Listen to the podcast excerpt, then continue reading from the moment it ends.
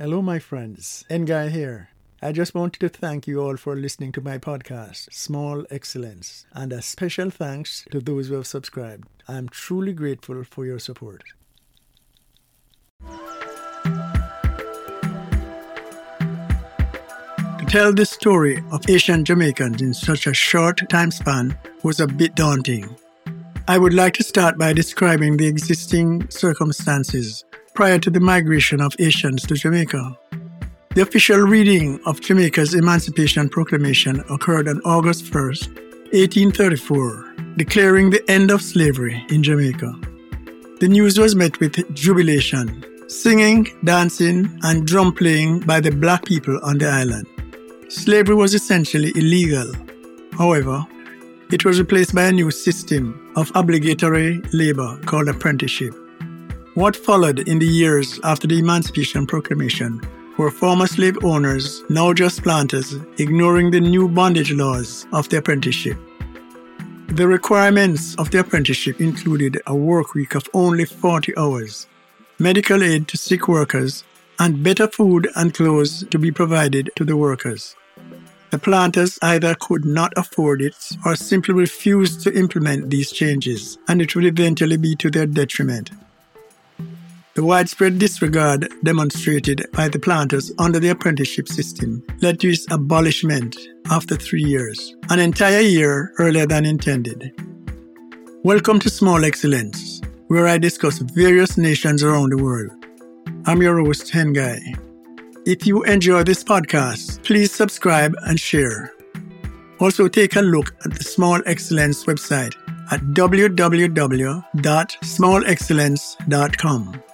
That address again is www.smallexcellence.com. This season, we're speaking about my homeland, Jamaica. In this episode, I will be discussing the history of Indian and Chinese Jamaicans. Former slaves were finding new ways to make a living, formed villages and communities of their own, grew their own crops, ginger, banana, and sugarcane, among many other crops, and sold them at the nearest markets. The creation of these black communities led to the establishment of schools, churches, businesses, and ultimately less available workhands for planters. It was at this time that planters attempted to financially pressure the former slaves into working the land by levying exorbitant taxes on items like imported foods. However, that strategy did not work. The Afro-Jamaicans on the island also recognized that education played an enormous role in the upward mobility of many free citizens and chose school over work requiring extensive physical labor. In addition, the sugar industry was in a state of flux. Declining sugar prices and former slaves rejecting the unchanged conditions of fieldwork led to financial crisis among the planters, which would negatively affect Britain's wealth. Enter the Indian and Chinese migrants. The Jamaican government was unable to entice European immigrants to the island to supplement the workforce in any substantial number and had to look elsewhere for potential labor. Indentured service contracts were the solution. Jamaica considered the success of an East African English colony, Mauritius, which commissioned Indian laborers. In turn, Jamaica embarked on a campaign to recruit Asians to the island. The first group of migrants from northern India, who were mostly practitioners of the Hindi faith, arrived on the SS Blundell to Old Harbour Bay, May 10, 1845, to begin their contracted servitude. A total of 261 people, 200 men and 28 women under 30 years old, along with 33 children under 12 years old. The next year proved more promising, with the arrival of 1,852 South Asians, followed by 2,439 arriving the year after that. Laborers were given one suit of clothing, agricultural tools, and cooking utensils. Groups of 20 to 40 were transported to plantations in Portland, St. Thomas, St. Mary, Clarendon, and Westmoreland. Once on the plantation, they were forced to work 5 to 6 days a week for 1 shilling a day and lived in squalid conditions. Barracks of no more than 3 or 4 rooms were expected to accommodate several individuals and families in each room. 2 shillings and 6pence were deducted weekly for their rice, flour, dried fish or goat, peas and seasoning rations. After 3 years of receiving laborers from India, the initiative was halted by the Indian government to investigate reports of mistreatment of the migrants. The program was discontinued for 11 years, from 1848 to 1859. Once re-established, the practice continued until World War I in 1921.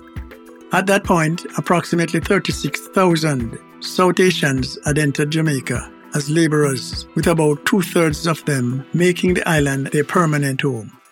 India supplied a large number of people into indentureship globally because the cost of their labor was significantly less than European and even African labor. Both Calcutta and Madras, which are located in India, had dedicated recruitment sites for laborers destined abroad. In 1854, the first of the Chinese indentured servants, who were mostly of Akka ancestry, arrived in Jamaica in 3 groups. The first group of 267 people arrived on July 30th, directly from Hong Kong via a ship called Epsom.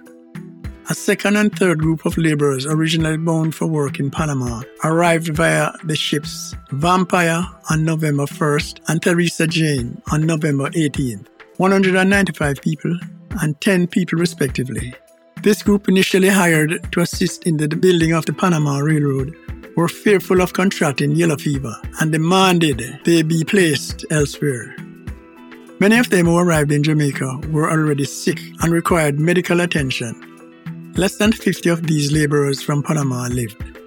Another 10 years would pass before another group of 200 Chinese laborers would be sent to Jamaica from Panama, British Guyana, and Trinidad.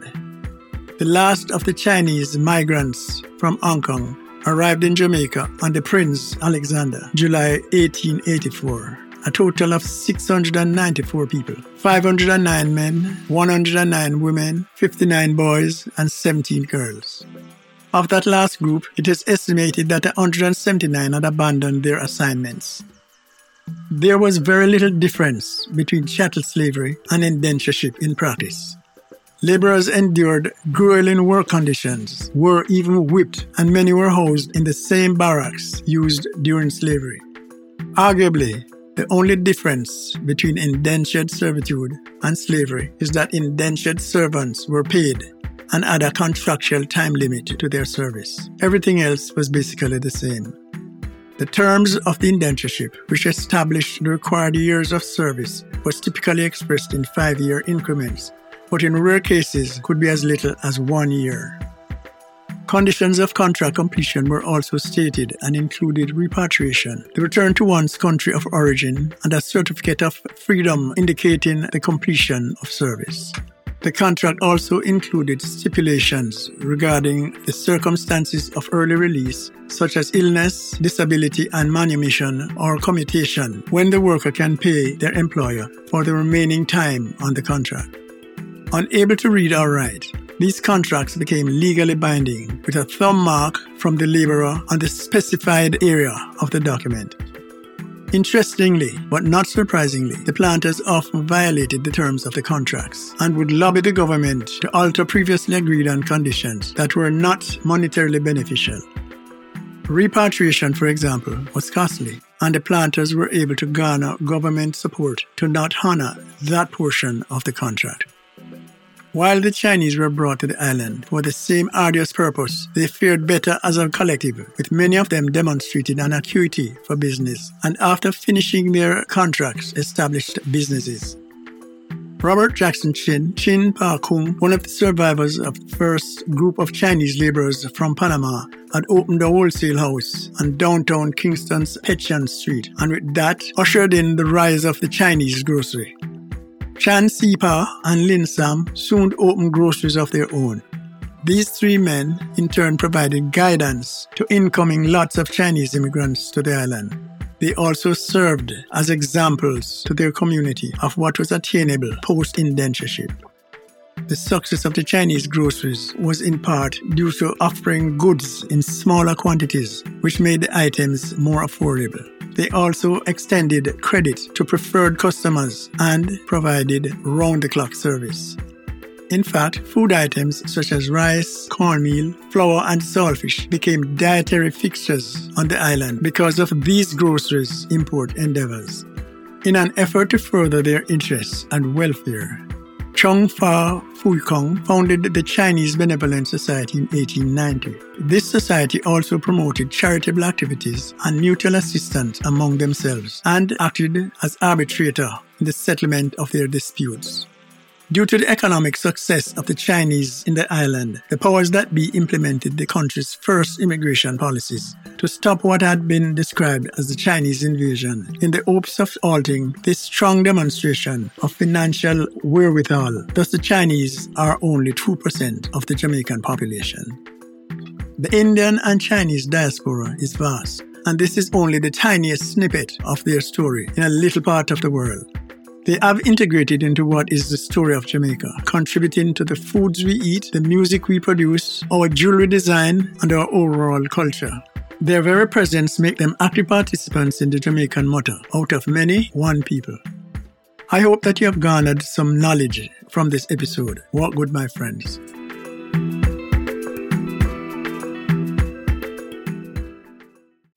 Small Excellence is expanding and is excited to announce our new online shop, Small Merchandise. The store features a capsule collection dedicated to Jamaica. Go to www.smallmerchandise.shop. That is www.smallmerchandise.shop and take a look.